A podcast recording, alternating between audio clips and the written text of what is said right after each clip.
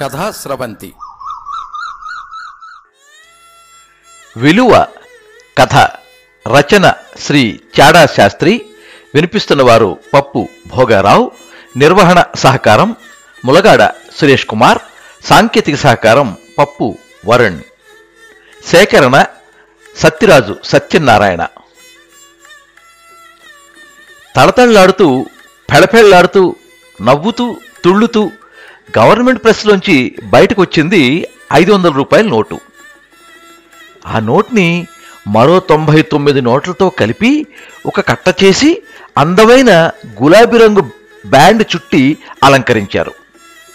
అలాంటి పది కట్టలని మళ్ళీ కలిపి ఒక చక్కటి ప్లాస్టిక్ కవర్లో ఉంచి సీల్ చేసి మనుషులకు సాయపడమని బయటికి పంపారు. అలా బయటకు వచ్చిన ఆ నోటు ఒక బ్యాంకు వాటిలో మిగతా నోట్ల కట్టల పక్కన చేరింది. పక్కనే ఉన్న మాసిపోయిన నోట్ల కట్టలలో ఒక ఐదు వందల రూపాయల నోటుని చూసి కొత్త నోటు కూసింత గర్వంగా నన్ను చూశావా? ఎంత అందంగా ఉన్నానో? నువ్వు చూడు మాసి మకిరి పట్టి చిరిగిపోయే స్థితికి వచ్చావు అన్నట్టుగా నవ్వింది. అలా బడాయికి పోకు వచ్చిన కొత్తలో నేను నీలాగే ఉండేదాన్ని. కానీ ఇక్కడికి వచ్చాక రకరకాల మనుషుల చేతిలో పడి వారికి చాకరీ చేస్తూ ఇదిగో ఇలా తయారయ్యాను. అయ్యో మనకింత సాయం చేస్తోంది దాన్ని జాగ్రత్తగా చూసుకోవాలి కాపాడుకోవాలి అని ఒక్కరంటే ఒక్కరూ పట్టించుకున్న పాపను పోలేదు. నా అవసరం వారికి తీరిపోయింది నాకు ఇక సమయం అయిపోయింది. నన్ను తీసుకెళ్ళి గ్యాస్ ఛాంబర్లో వేసి కాల్చేస్తారు. అంతే అంటావా? చూద్దాం నా అదృష్టం ఎలా ఉందో. వెళ్ళిరానా ఇదిగో నన్ను బయట ప్రపంచంలోకి పంపుతున్నారు. అలా బయటకు వచ్చిన కొత్త నోట్ మిగతా నోట్లతో కలిసి ఎక్కువ వడ్డీలకు అప్పులిచ్చే షావుకారు దగ్గరకు మొదటగా చేరింది. బాబు నాకు వృద్ధాప్య పెన్షన్ మంజూరు కాగితాలు తమరి వద్ద ఉన్నాయని వేలిముద్ర వేసి తీసుకోమని ఆ గుమస్తా బాబుగారు చెప్పారు. ప్యూన్ సూర్య ఎదురుగా ముసలయ్య చేతులు కట్టుకుని దీనంగా నిలబడి అడుగుతున్నాడు. అవును మంజూరైంది. కానీ కనీసం ఒక ఐదు వందల రూపాయలైనా ఇస్తే కానీ ఆ కాగితాలు నీ చేతికి రావు. అదేటి బాబు బీదోడిని? ఐదు వందలు ఎక్కడి నుంచి తేను? ఏ వచ్చే నెల నుండి టంచన్గా ఐదు వందలు పింఛన్గా అప్పనంగా వస్తుంది కదా. ఒక నెల పింఛన్ నాకు ఇచ్చుకోలేవా? వేధవ బేదరుపులు ఆ డబ్బు ఇచ్చి పింఛన్ కాగితాలు పట్టుకెళ్ళు.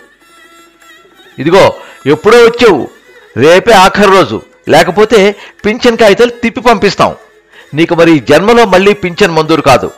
నీ ఇష్టం. ఆ. ఇక చేసేది లేక మరుసటి రోజు షావుకారు దగ్గర పది రూపాయల వడ్డీకి ఒక ఐదు వందలు అప్పు చేసి తీసుకెళ్ళి సూరి చేతిలో పెట్టి పింఛన్ కాగితాలు తెచ్చుకున్నాడు ముసలయ్య. సూరి ఆఫీస్ అయిపోగానే కడుపుతో ఉన్న తన భార్య గౌరికి కాసిన పూలు స్వీట్స్ కొని తొందరగా ఇంటికి చేరాడు.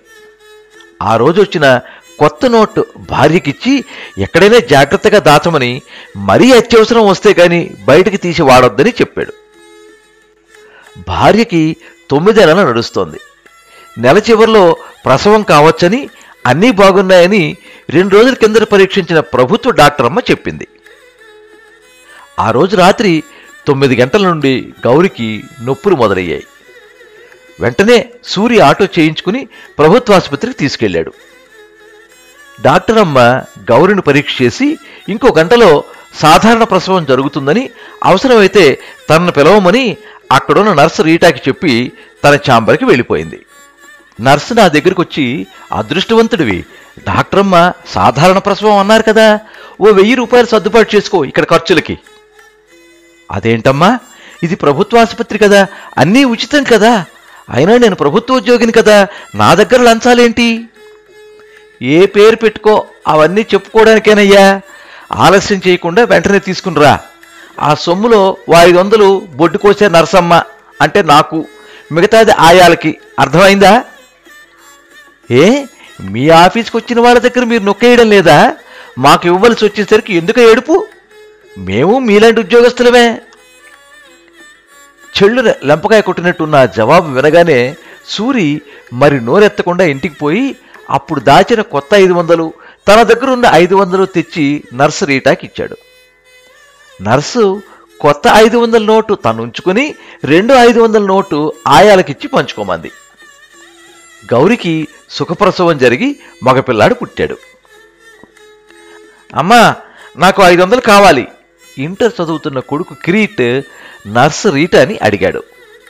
దేనికి? ఈరోజు కాలేజీ వాళ్ళు మా సర్టిఫికేట్లు ఇస్తారు.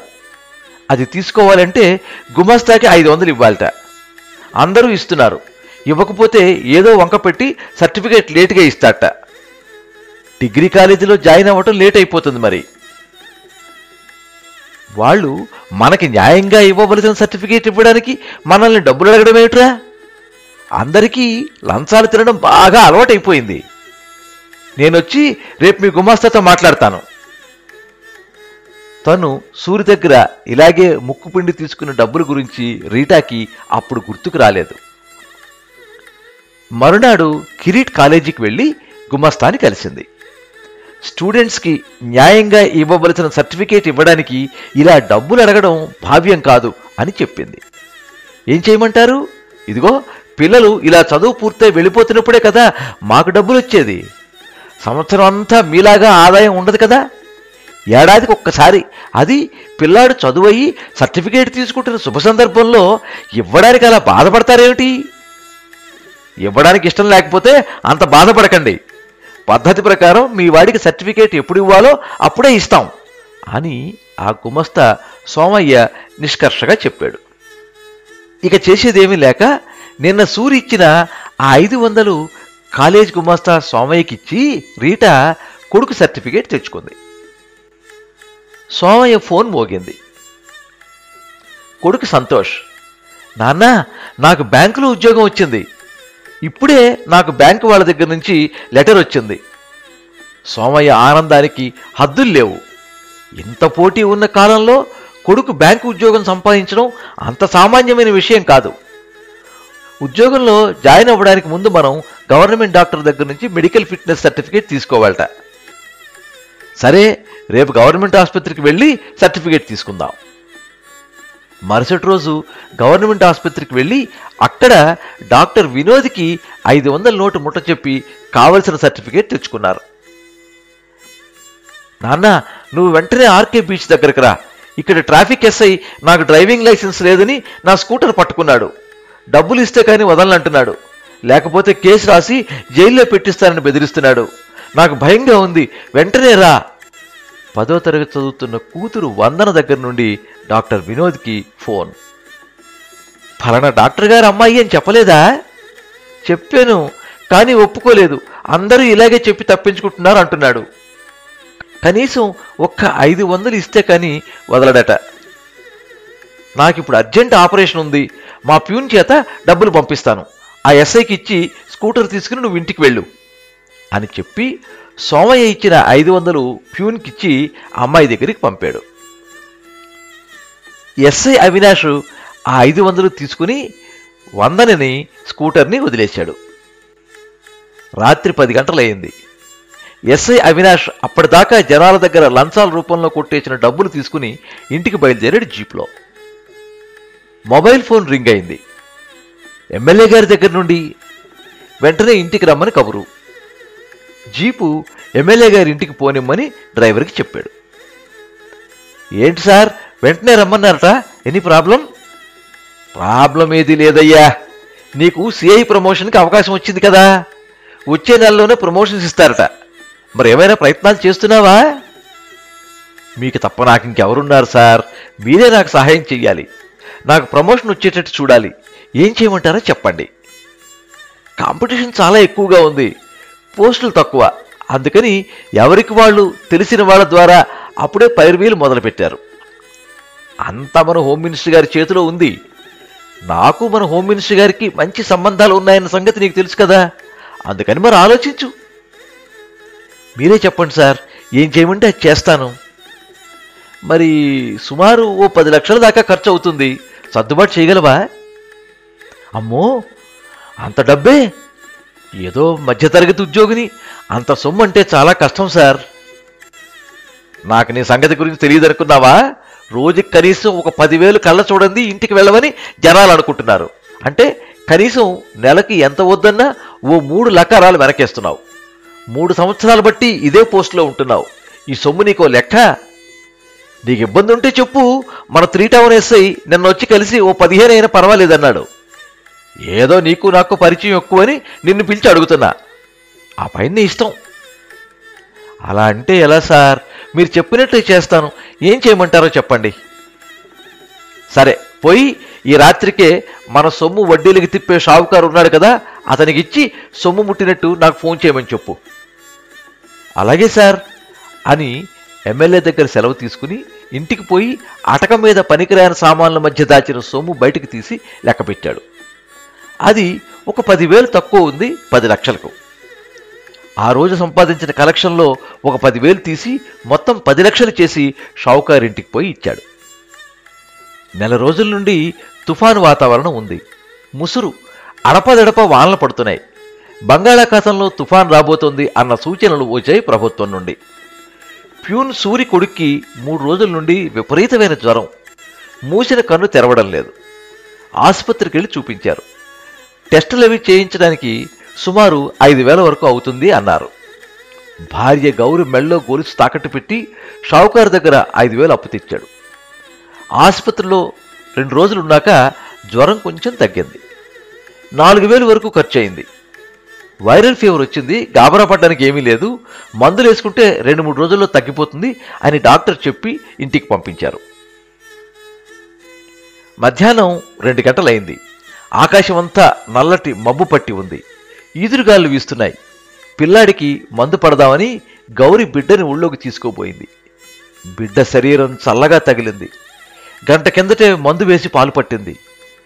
బిడ్డకి తను పట్టే ఆ పాలే ఆఖరని ఆ తల్లి ఊహించలేకపోయింది. సూరి భోరుమన్నాడు లేక లేక కలిగిన కొడుకు ఇంత తొందరగా అర్ధాంతరంగా అన్యాయం చేసి పోతాడని అనుకోలేదు. పక్కింటి వాళ్ళు అంతా వచ్చి ఊరుకోబెట్టారు. పోయిన బిడ్డ తిరిగి రాడు. తర్వాత చేయబోయే పనుల గురించి ఆలోచించండి. అసలే తుఫాను తొందరగా చీకటి పడిపోతుంది.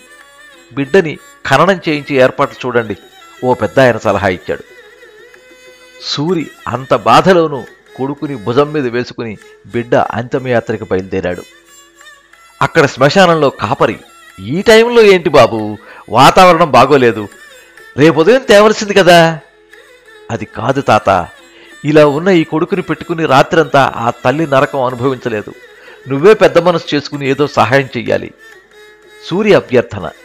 కావాలంటే ఇదిగో ఈ ఐదు వందలు తీసుకుని మాకు సహాయం చెయ్యి. అని సూరి జేబులోంచి నోటు తీసి తాతకివ్వబోయాడు. నేను ఎంత బీదవాడినైనా ఇటువంటి సమయంలో డబ్బులు తీసుకునేంత దుర్మార్గుడిని కాదు బాబు అని వారించాడు. అప్పుడే వీచిన గాలికి సూరి చేతిలో ఉన్న నోటు ఎగిరి పక్కనే షెడ్లో కాలుతున్న చితిలో పడింది.